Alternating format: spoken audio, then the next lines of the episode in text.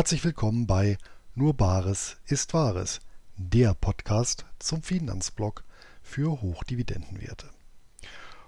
Heute mit einer frischen Folge der Einkommensoptionäre. Erholung oder Bärenfalle, kaum eine Frage, trieb Wertpapier wie Derivatehändler im Juni und Juli dieses Jahres mehr um. Und zumindest zum Teil ist sie Ausdruck der beiden Triebfedern jeglicher Kurse nämlich Angst und Gier. Die Entspannung verheißende Antwort kennt freilich niemand, auch wir nicht. Allerdings möchten wir in der aktuellen Folge der Einkommensoptionäre den jüngsten Kurszuwachs zum Anlass nehmen, über diese beiden Antipoden zu diskutieren. Und zusammen mit meinem Bloggerkollegen Vincent Willkomm alias Freak Finance spreche ich in der 13. Ausgabe unseres gemeinsamen Formats über das Stillhalterdasein vor, zwischen und nach den Hochs und Tiefs an der Börse. Bevor es mit den Einkommensoptionären losgeht, stelle ich aber noch den Sponsor dieser Folge vor. Und das ist Bison. Gemeint ist natürlich nicht das nordamerikanische Wildrind, sondern die gleichnamige Handelsplattform zum Kauf und Verkauf von Kryptovermögenswerten. Rückblende. Im Mai dieses Jahres habe ich auf der Invest an einer Podiumsdiskussion zum Thema Gold versus Bitcoin teilgenommen. Und zumindest in zwei ganz entscheidenden Punkten stehen Anleger bei beiden Anlageklassen tatsächlich vor denselben Herausforderungen. Nämlich erstens, wo kaufen und zweitens, wo lagern. Und zumindest was den Bitcoin und weitere sechs der bedeutendsten Kryptovermögenswerte angeht, schafft mein heutiger Sponsor Abhilfe. Bison ist der erste deutsche Kryptobroker und zu 100% Teil der Börsengruppe Stuttgart. Bison gibt es sowohl als Applikation für mobile Geräte als auch den heimischen Rechner. So oder so ermöglicht Bison in Sekundenschnelle den einfachen und gebührenfreien Handel mit Bitcoin und Co. Und selbstverständlich sind Ein- und Auszahlungen ebenfalls kostenlos. Ein weiterer Pluspunkt ist das umfangreiche Sicherheitskonzept so erfolgt die Verwahrung der Kryptovermögenswerte ebenfalls über eine hundertprozentige Tochtergesellschaft der Börse Stuttgart. Hilfreiche Funktionen wie ein Demo-Modus, Sparpläne, Limit-Order und Preiswarnungen runden das Angebot von Bison ab. Alle Hörer meines Podcasts, die jetzt antizyklisch mit einem zuverlässigen technischen Partner in den Kryptohandel Made in Germany einsteigen möchten, erhalten noch bis Jahresende eine Neukundenprämie mit dem Kennwort Bison 10, Bison durchgehend groß und 10 als 1.0 geschrieben, gibt es im Rahmen der Krypto-Kontoeröffnung eine Gutschrift von 10 Euro, sofern für mindestens 50 Euro gehandelt wird. Zur Registrierung geht es über nur bares ist wahres.de bison. Die Adresse nebst Anleitungen ist auch in den Notizen zur Podcast-Folge hinterlegt. Und damit gebe ich ab an die Einkommensoptionäre.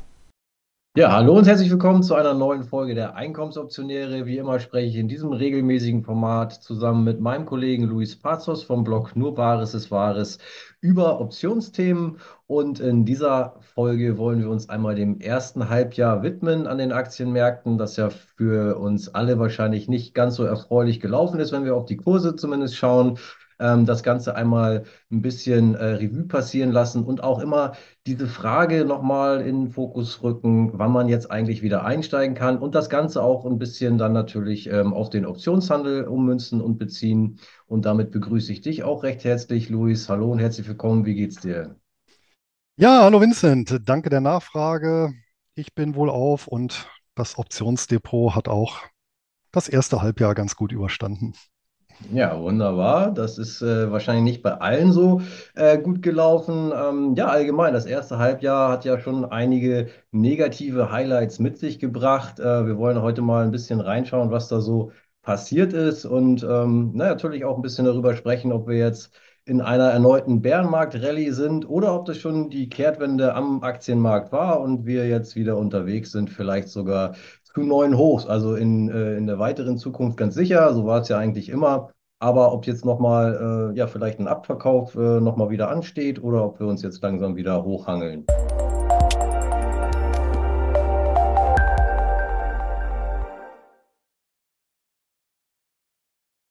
Ja, und vorher noch, äh, bevor wir ins Thema reingehen, noch mal kurz ein Hinweis in eigener Sache. Luis ist ja auch Speaker bei dem ähm, Kongress für Optionshändler, die Höhle der Optionstrader, der am 22. und 23. Oktober online stattfinden wird. Ähm, da freuen wir uns natürlich schon wahnsinnig drauf. Und wenn du da draußen äh, noch nicht dabei bist, noch kein Ticket hast, dann solltest du vielleicht mal schauen, ob das auch was für dich ist. Ähm, gibt auf jeden Fall zwei Tage lang extrem viel und interessanten Input. Äh, Luis, welches Thema hast du zum Beispiel da am Start?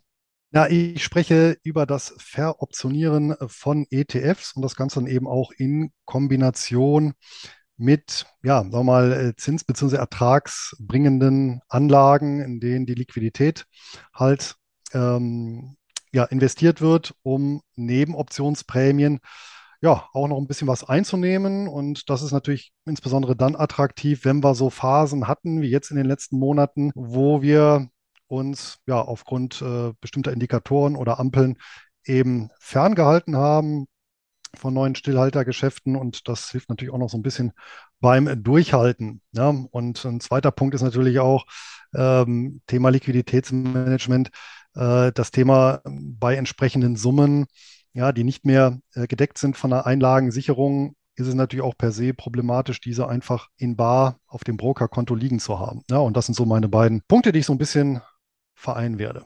Na, ich denke, das ist doch schon mal sehr interessant. Außerdem haben wir natürlich zwölf weitere hochkarätige Speaker und ich werde das Ganze mit moderieren. Also schau einfach mal rauf auf die Kongressseite, ob das was für dich ist. Wir würden uns freuen, wenn auch du dabei bist. Luis, rein ins Thema. Ähm, wir Ja, haben schon angesprochen, ein paar Negativ-Highlights. Ähm, du hast uns da ein bisschen was mitgebracht. Ähm, ja, erzähl doch mal, was gab es so als negative Highlights im ersten Börsenjahr, äh, Halbjahr 2022? ja, das war mir vorher auch gar nicht so bewusst, Vincent. Und ich muss auch sagen, das beruht jetzt auch nicht auf meinen persönlichen Recherchen, sondern auf dem Austausch mit dem Andreas von Einfach Optionen. Der ist ja, glaube ich, auch bei dem Kongress mit dabei.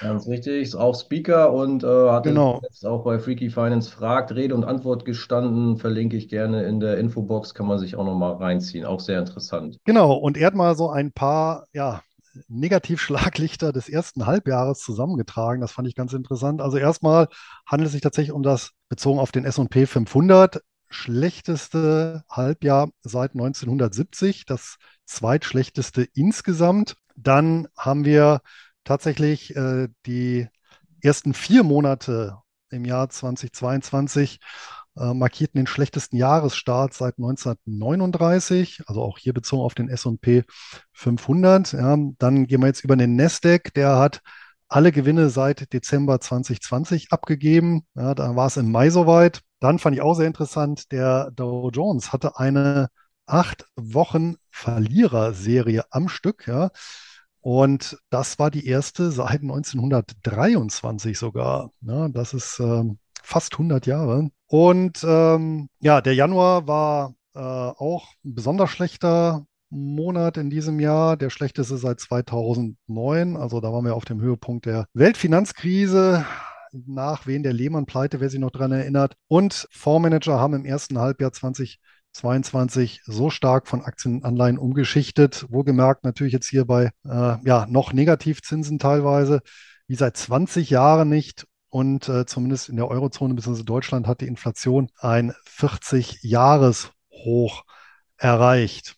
Und noch ein bisschen tiefer in die Statistik eintaucht. Seit 1960 ist es insgesamt zwölfmal vorgekommen, dass an zwei von drei Tagen das Down-Volumen größer als 93 Prozent gewesen ist. Und das war halt im April äh, 2022 eben auch der Fall. Also da, wo wir wirklich also eine sehr, sehr breite Marktbewegung nach unten gesehen haben und es nur noch ganz, ganz wenige Aktien gab, die dem Trend widerstanden haben. Vermutlich dürften dabei ja, ein paar Rüstungstitel gewesen sein. Ja, das ein bisschen äh, zur Statistik mit äh, einem Dank und Gruß an Andreas von Einfach Optionen. Ja. Ja, das sind ja in der Tat schon heftige Einblicke und auch ähm, vermeintlich gestandene äh, Börsenteilnehmer, vielleicht sogar Profis, sind da ähm, ja auf Abwege geraten oder wie auch immer. Ähm, ich blende mal ein hier zum Beispiel ähm, jemanden, den man vielleicht kennen könnte. Äh, da gab es einen Tweet von Herrn Betschinger, Simon Betschinger ist der Macher des Aktienmagazins. Trader Fox ist vielleicht ein Begriff dem einen oder anderen. Er schreibt auch hier am, übrigens am 16. Juni. Heute hat mein Trading Depot bei minus 15,8 Prozent mein ähm, Kapitalerhalt Stop-Loss gegriffen und ähm, er ist jetzt ausgestiegen und hat sich ein äh, drei Monate Trading Stop gesetzt. Also hier ist natürlich explizit die Rede äh, von einem Trading Depot. Das ist natürlich nochmal was anderes als ein Buy and Hold Langfristdepot. Dann haben wir hier Herrn Tech-Aktien äh, auf Instagram, der auch äh, Mitte Juli war das dann geschrieben hat, äh, dass er beide Liqu äh, Depots liquidiert hat und fast alle Aktien und ETFs verkauft hat. Ich glaube, er hat nur eine kleine Position AMD behalten. Das Ganze vielleicht nochmal dann im Chart von so einem ähm, S&P 500 ETF hier. Also der Herr Betschinger hat es tatsächlich geschafft, am absoluten Tief am 16.06. hier seine Reißleine zu ziehen und hat die Aufwärtsbewegung bis hier oben verpasst. Und der Kollege von Tech-Aktien muss das in dieser Woche hier gemacht haben. Sein Post war auf einem Samstag, wo keine Börse stattfindet, also kurz in diesem Dip wahrscheinlich hier und entsprechend dann die Aufwärtsbewegung hier hoch ähm, nicht mehr mitvollzogen. Das soll kein, ähm, ja, wie soll man sagen, es soll nicht despektierlich äh, sein oder so. Das ist einfach eine, äh, eine menschliche Reaktion, denke ich, äh, wenn man ähm, ja einen gewissen Drawdown mitmacht, dass man da äh, Emotionen ins Spiel ähm, ja, mit reinlässt und dann äh, zu solchen Entscheidungen kommt. Äh, es wurde teilweise auch ausführlich begründet im Tech-Aktien-Post. Der, der bestand hier aus zehn Slides und auch ähm, durchaus menschlich, nachvollziehbar etc. Ähm, das soll, wie gesagt, auch gar kein Blaming sein, sondern einfach nur äh, einmal zeigen, was so ähm, passieren kann äh, in so einer Abwärtsphase, die uns Louis ja eben auch schon mit ein paar Daten ja unterlegt hat für das erste Halbjahr 2021, äh, 2022. Und äh, die Frage ist dann ja natürlich immer, wenn wir solche ähm, Aufwärtsphasen wie Mitte März dann oder auch Ende Mai gab es dann nochmal sowas, äh, dann sieht, äh, ist dann natürlich auch immer wieder die Frage auch in meinen Communities aufgekommen, ja, ist das jetzt die Wende? Ähm, Geht es jetzt wieder hoch oder ist das nur so eine Zwischenrallye, eine Bärenmarktrallye etc.? Ähm, ja, da haben wir gesehen, dass es äh, bis dato der Fall war, dass es dann immer wieder weiter runterging und Mitte Juni, zumindest bis jetzt, ähm, kam dann ja die vermeintliche äh, Kehrtwende oder Trendwende. Zumindest sind wir jetzt auch schon mal wieder äh, vom aktuellen Stand über dem letzten Zwischenhoch und äh, das lässt ja ein bisschen hoffen. Ähm, ja, genau. Also die Frage ist im Prinzip jetzt natürlich immer wieder, wann steigt man wieder ein? Äh, beziehungsweise auch vorher noch einen kleinen Hinweis, äh, was man alles verpasst, wenn man ähm, eben entsprechend die wichtigsten oder die, die, die besten Börsentage nicht miterlebt. Das ist hier aus dem aktuellen äh, Extra-Magazin. Quelle ist hier allerdings äh, auch von dort dann die Quirin Privatbank. Also wenn man gewisse Börsentage, gute Börsentage versäumt, dann schrumpft die äh, mögliche Rendite doch beachtlich. Das ist hier einfach nochmal dargestellt, ist wahrscheinlich auch vielen bekannt, aber hier nochmal schön in, in Balken ablesbar. Und das ist ja auch das, was wir eben gesehen haben, äh, zumindest jetzt vom, vom Tief, äh, was man hier verschenkt hat, allein bis jetzt, wenn man da am, am Tiefpunkt ausgestiegen ist, wie es jetzt zum Beispiel Herr Betschinger geschafft hat. Und ähm, ja, dann ist immer wieder die Frage, wann steigt man jetzt wieder ein? Und das Ganze wollen wir jetzt natürlich auch nochmal in Bezug auf den Optionshandel so ein bisschen betrachten. Gerade wenn man in der Phase vorher, äh, die, die negativen Highlights haben wir ja nun äh, besprochen, wenn man äh, nach so einem halben Jahr Prügel ja, wann findet man da den Mut, wieder einzusteigen? Und es wird äh, oft das äh, Wort, ganz oft kommt hier das Wort äh, Regelwerk ins Spiel. Und dann ist immer die Frage, wie stark hält man sich eigentlich an das eigentliche Regelwerk, welches man in vermeintlich guten Zeiten vielleicht aufgestellt hat, dann in solchen Phasen, um hier wieder einzusteigen. Gerade wenn man vielleicht auch dann ähm, hier schon mal wieder Morgenluft gewittert hatte zwischendurch, äh, Mitte März, Ende, Ende Mai und dann doch äh, wieder es nochmal tiefer ging, ähm, hatte man jetzt beim dritten Mal dann hier auch wieder den Mut, ähm, einzusteigen und sein Trading nach Regelwerk ähm, wieder ja, zu starten und, und äh, ja, zu vollziehen.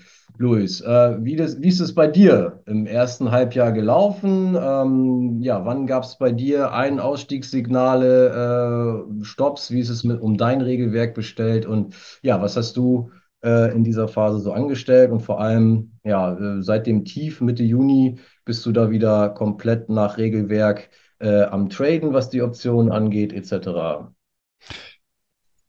Ja, also erstmal bin ich immer nach Regelwerk am Trainen, was ja auch sein kann, ich setze aus. Und ähm, ich denke, dass das erste halbe Jahr hat jetzt auch wieder gezeigt, genau übrigens wie ähm, Februar, März 2020, auch wenn es nur ein relativ kurzer Zeitraum war, oder das zweite Halbjahr 2018, wie wichtig es ist, äh, eben ja, sich sowas wie ein Handelsstopp oder eine Börsenampel in sein Regelwerk einzubauen, weil natürlich, wenn ich auf dem absteigenden Ast immer weiter trade, im Sinne von als Stillhalter, und wir reden ja jetzt natürlich von unserer Position als Stillhalter, ähm, und hier beispielsweise laufen einfach Putzverkaufe, dass ich dann, äh, das Einzige, was ich mache, ist dann einfach Verluste zu akkumulieren.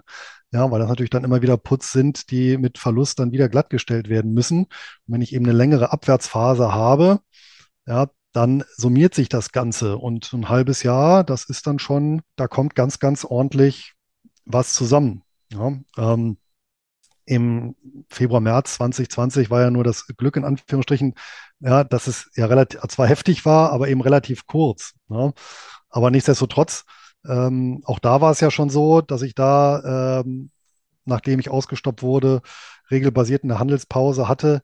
Hier äh, griff sie im, tatsächlich im April. Ich hatte im Januar relativ leichte Verluste, ähm, aber noch kein Handelsstopp. Und im April dann, ähm, da war dann tatsächlich der Fall eingetreten, dass die Verluste dann doch ähm, etwas größer waren im Optionsdepot. Ich glaube, in Summe waren es so um die 4000 Dollar. Und da war dann auch der Punkt erreicht, wo dann im Prinzip alle Positionen ausgestoppt wurden und ja, dann erstmal Zeit war für eine Pause, bis dann eben im Juni und ich glaube Ende Juni ähm, war es dann soweit, wo dann ähm, die Indikatoren meines Regelwerkes wieder, beziehungsweise ich führe ja verschiedene Strategien durch und die meisten davon haben eben dann so ein solches Signal, bis auf eine, kann ich gleich auch nochmal kurz erläutern.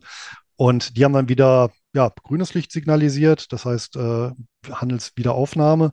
Und dementsprechend bin ich dann auch wieder voll eingestiegen. Das heißt hier tatsächlich auch das Depot wieder voll veroptioniert. Ja.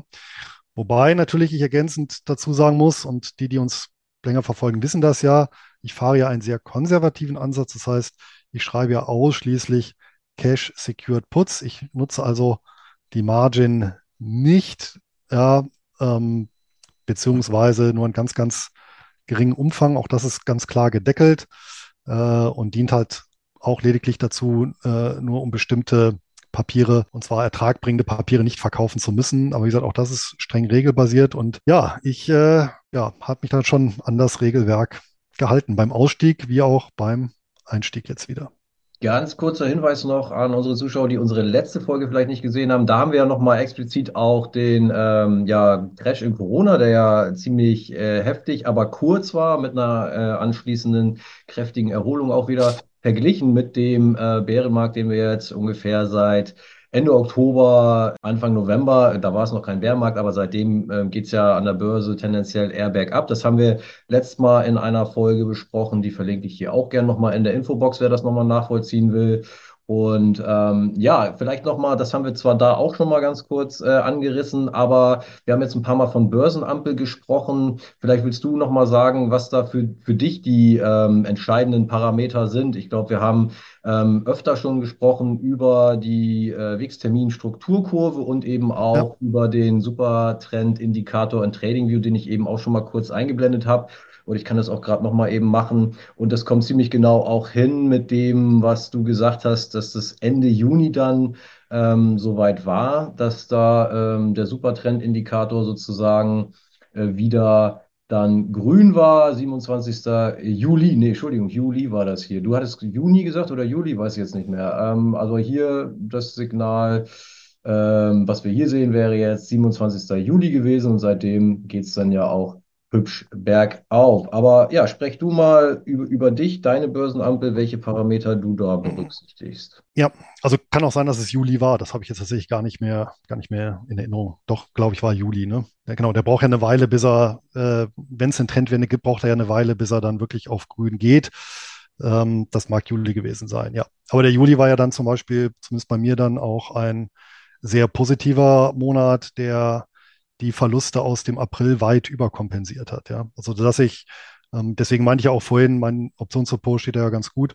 Äh, tatsächlich per Saldo, wenn ich den Juli mitten dazu nehme, auch tatsächlich im deutlich im Plus bin insgesamt bei den Prämieneinnahmen. Ja, ja genau, Börsenampel oder Handelsstopp, Handelspause. Gibt es natürlich verschiedene Möglichkeiten, hier auf ja, Parameter zurückzugreifen, die man heranzieht, um zu sagen, so, jetzt handle ich eben nicht mehr. Das heißt, jetzt setze ich aus mit meinen Stillhaltergeschäften auf beispielsweise Putz. Und eine Möglichkeit hier ist äh, tatsächlich genau dieser Supertrendindikator, wenn ich mir eben bestimmte Leitindizes ansehe, ja, und beispielsweise auf diese Indizes oder entsprechende ETFs Optionen, Put-Optionen schreibe, dass ich das beispielsweise nur so lange machen, wie dieser Indikator auf grün steht. Ja, und sobald er auf rot umschwenken sollte, in der Regel werde ich dann einmal mindestens ausgestoppt, ja, dass ich mich dann auch ausklinke und dann so lange nicht handle, ja, bis der Indikator wieder auf grün springt.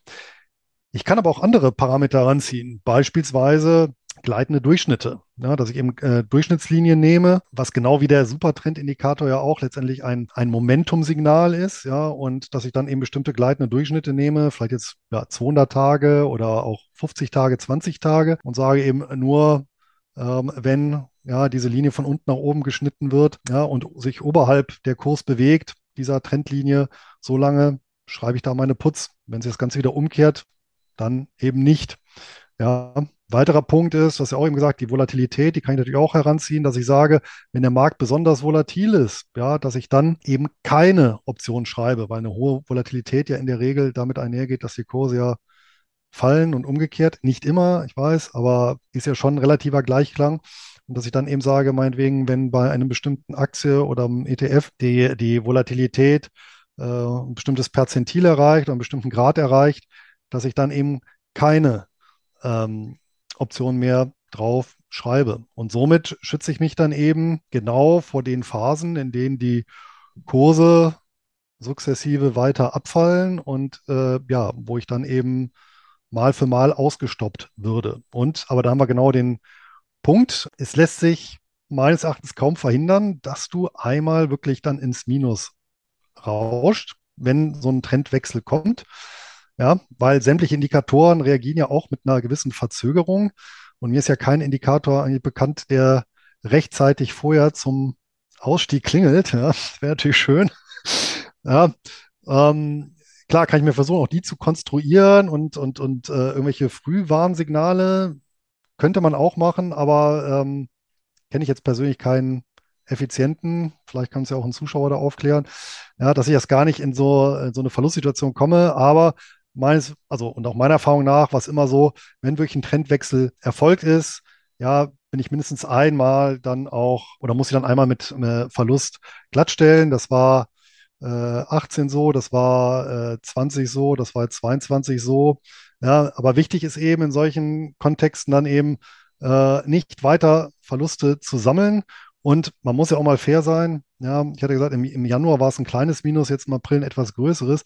So, das waren aber die ersten Negativmonate nach äh, März 2020. Ja, also da muss man natürlich auch so ein bisschen die Kirche im Dorf lassen. Das heißt, nach über anderthalb Jahren die ausschließlich positiv verlaufen sind, kann man auch mal ein Minus ertragen, zumal es meines Erachtens dann auch irgendwo mit dazugehört. Das mit Sicherheit. Äh, die Gewinne sollten am Ende nur die Verluste übersteigen, sonst macht es keinen Sinn.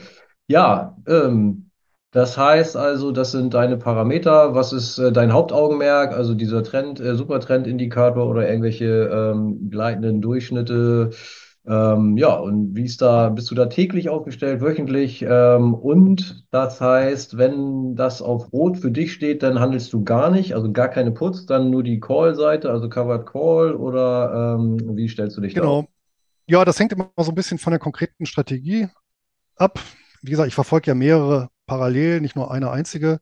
Ja, aber im Grunde genommen ähm, ja, ist es genau so, sobald einer dieser Indikatoren ins Minus rutscht, da werden zumindest keine neuen Positionen mehr eröffnet. Also die Bestandspositionen werden noch gehalten und ähm, ohnehin ist ja so, dass ich meistens den Strike sehr weit wegsetze vom aktuellen Preis, sodass ich ja da auch immer noch einen ganz ordentlichen Puffer habe und ähm, ich gebe bei den meisten Strategien auch noch recht viel Toleranz, äh, was jetzt ein mögliches Glattstellen angeht.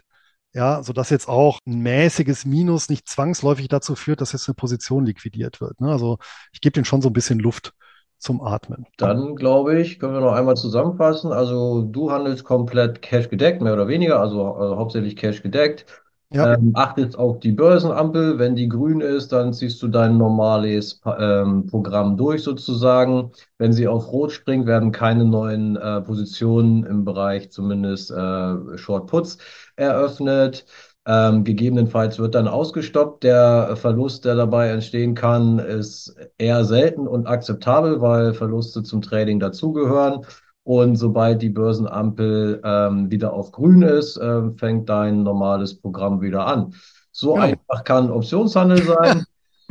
Ja, genau. Äh. Und, genau. und äh, vielleicht nochmal als Analogie, weil ich die auch nochmal ganz wichtig finde in solchen Situationen, ja.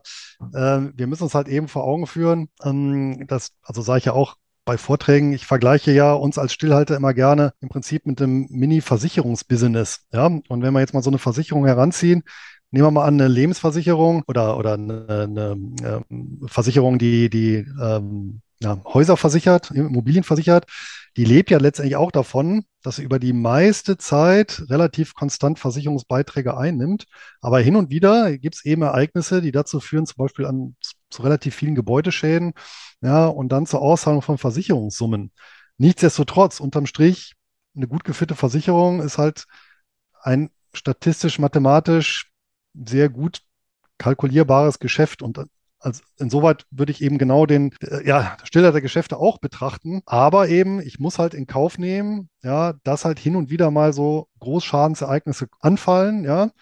Und ähm, letztendlich so die Börsenampel kann ich mir als so eine Art Rückversicherung äh, denken. Das heißt, äh, die Börsenampel verhindert letztendlich, dass ich da bei Großschadensereignissen äh, zu stark reinrutsche und so wie eben äh, eine normale Versicherung sagen kann, ja, Großschadenereignisse sichern wir über Rückversicherer ab, wie zum Beispiel eben so Münchner Rück. Ja. Ich glaube, sogar weltweit die größte. Und wenn man sich wenn man dieses Gedankenmodell einfach mal adaptiert, dann, dann wird das auch, glaube ich, klar. Dann, dann ist natürlich auch so ein Verlustmonat auch mal kein Drama, weil letztendlich gehört das dann zum langfristigen Erfolg mit dazu. Ja, absolut. Ähm, danke auch nochmal für, für, für diesen Hinweis. Ähm, ich möchte nochmal eine kurze Sache zeigen oder ansprechen, die du vorhin, als wir uns äh, so ohne Kamera unterhalten haben, auch nochmal angesprochen hast.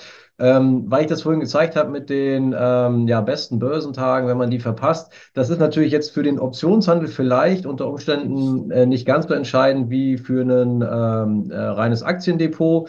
Aber es ist ja durchaus auch so, dass vielleicht die eine oder andere Aktie angedient wurde, auch aus dem Optionshandel, oder dass man ein gemischtes Depot hat, ähm, in dem man eben Aktien auch gerne längerfristig hält und trotzdem op äh, veroptioniert.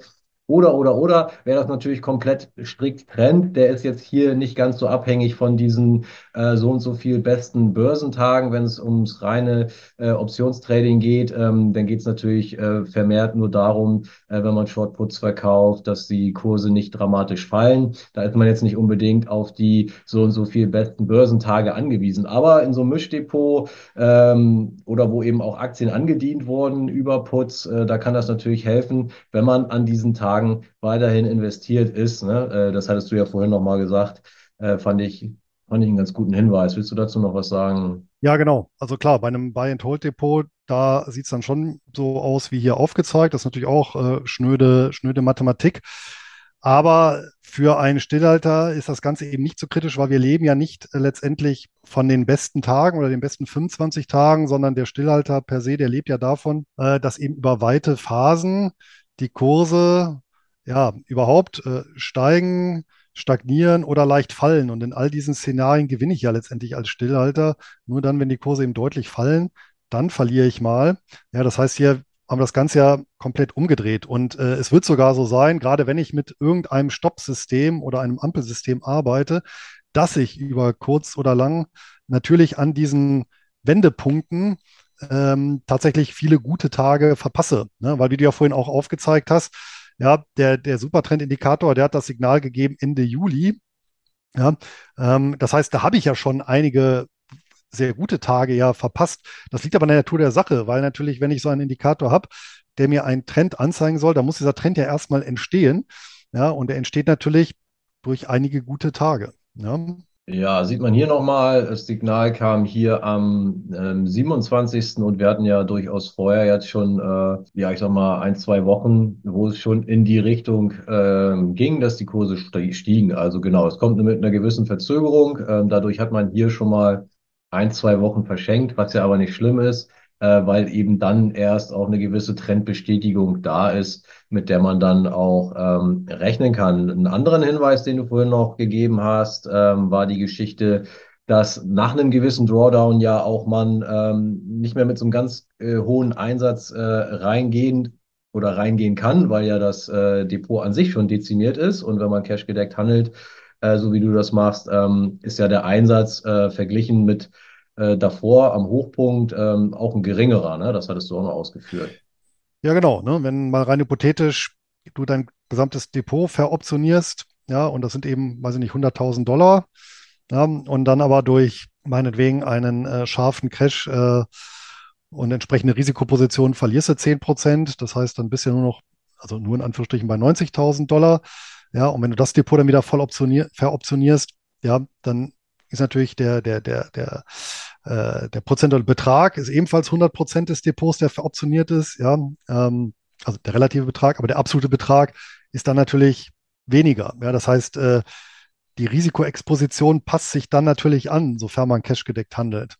Ja, problematisch könnte es dann tatsächlich werden, ähm, und da sind wir eben bei diesem Punkt äh, aus dem Bauch heraus handeln äh, wenn du dann sagst, ah, jetzt möchte ich meine Verluste wettmachen und jetzt gehe ich in die Margin rein, ja, dann äh, wird das wahrscheinlich irgendwie so enden wie, wie im Casino, wo nach den ersten Verlusten dann immer, immer mehr setzt und mehr setzt, um die Verluste rauszuholen und dann am Ende, äh, ja, wirst du alles verlieren. Ne? Und äh, das ist natürlich dann die Gefahr dabei. Das heißt auch hier, auch wenn es dann tatsächlich wieder gut laufen sollte, regelkonform halten und wenn die Regeln eben heißen, gedeckt oder ja, secured handeln, dann das Ganze auch machen und nicht in guten Zeiten das Risiko überdehnen, weil ähm, ja, so wie die Leute an einem Casino pleite gehen, ich meine, das hatten wir, genau das Thema hatten wir ja auch, äh, Februar, März 2020, da sind ja so einige Depots komplett ausgelöscht worden, wo es dann eben den berühmten Margin Call gab. Ja. Jawohl, ja, ich würde sagen, da haben wir wieder eine runde Folge hier aufgebaut. Ähm, ich hoffe, für die Zuschauer war es auch interessant. Gerne Feedback, Fragen, Sorgen, Nöte, Anträge in die Kommentare. Wir werden bemüht sein, äh, uns damit zu befassen und gegebenenfalls zu antworten. Ja, Luis, vielen, vielen Dank für deinen Input wieder mal. War wieder sehr interessant. Ähm, wie gesagt, äh, habe ich ja schon zwischendurch gesagt, so einfach kann Optionshandel sein.